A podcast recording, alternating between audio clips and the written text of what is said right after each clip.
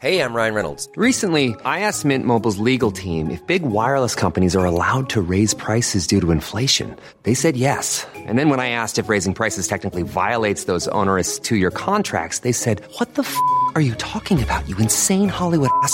So to recap, we're cutting the price of Mint Unlimited from $30 a month to just $15 a month. Give it a try at mintmobile.com slash switch. $45 upfront for three months plus taxes and fees. Promo for new customers for limited time. Unlimited more than 40 gigabytes per month. Slows. Full terms at mintmobile.com. Well, we all know that men aren't really from Mars and women aren't really from Venus. We are both from Earth, and there are more similarities between sexes and genders than there are differences.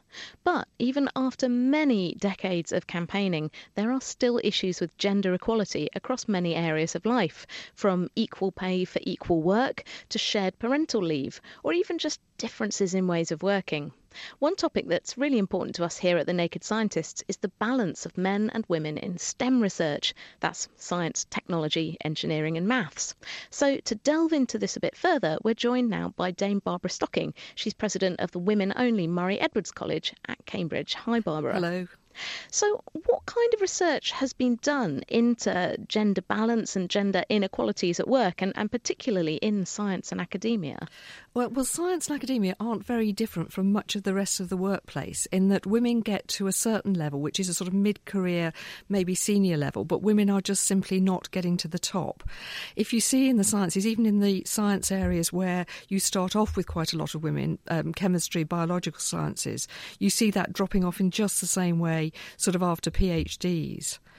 Now, w- what we've been looking at is, is, is why this is happening. And we did a survey of all our alumni from the college over 60 years. And what we asked them, what was the biggest challenge to your career? And surprisingly, 38% of the comments were all about the workplace culture, much, much higher than what they said about trying to combine work and family life. And that got us really intrigued about um, what women are actually experiencing in the workplace and why it stops them going further in their careers. So, what kind of things are these that, that women said that they experienced? Um, one of the big ones is not being heard, being in meetings where um, you say something and what you say is attributed to a man, or you're interrupted in what you're saying, just a sense of you're not being taken seriously. Then there's um, uh, issues about progression, where women say that you have to do better than men to progress, that progress isn't based on merit. There's things like networking, where um, women often feel that um, the networking is done out of hours and in places where they don't feel comfortable, for example, in the pub where it soon starts getting into offensive jokes or sexist remarks. So, all those things are um, confidence and energy sapping for women. So this is what women have reported, but do, do men in the workplace know this is happening? I mean, I'm I'm thinking that obviously the, the workplace has been somewhere traditionally where men have been in Yes. charge for, for many many Yes, years. Yes, exactly.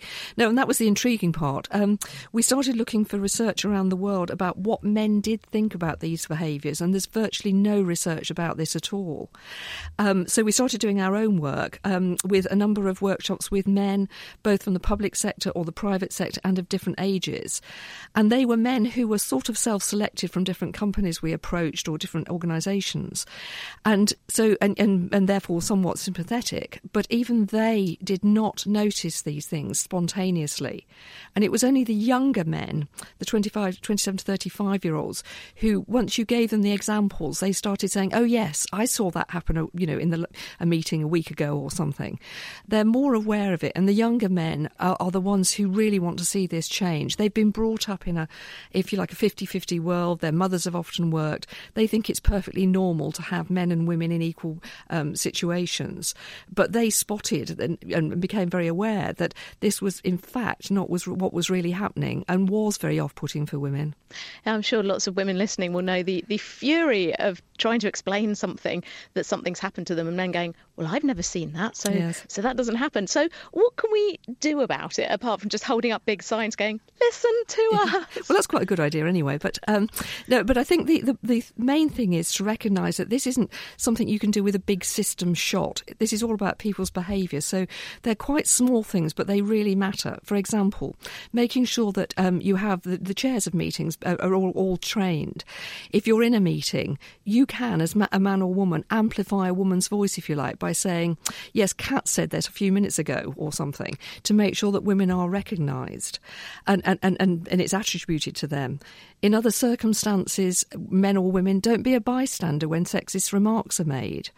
And really think about this networking, where men and women can network um, in the workplace during the working day, but maybe making a special effort about it, making sure that people are going around and meeting other people because it's those networks that cause the the eventual uh, decisions about who is going to get which jobs because who is it you're familiar with who is it you know who is it you've heard about before they're incredibly important in the workplace and and, and overall the be- the most important thing of all is if you don't know what women are experiencing you should just try asking them Absolutely. Now, uh, one final thing. You are president of a women only college. Yes. This is an all female college.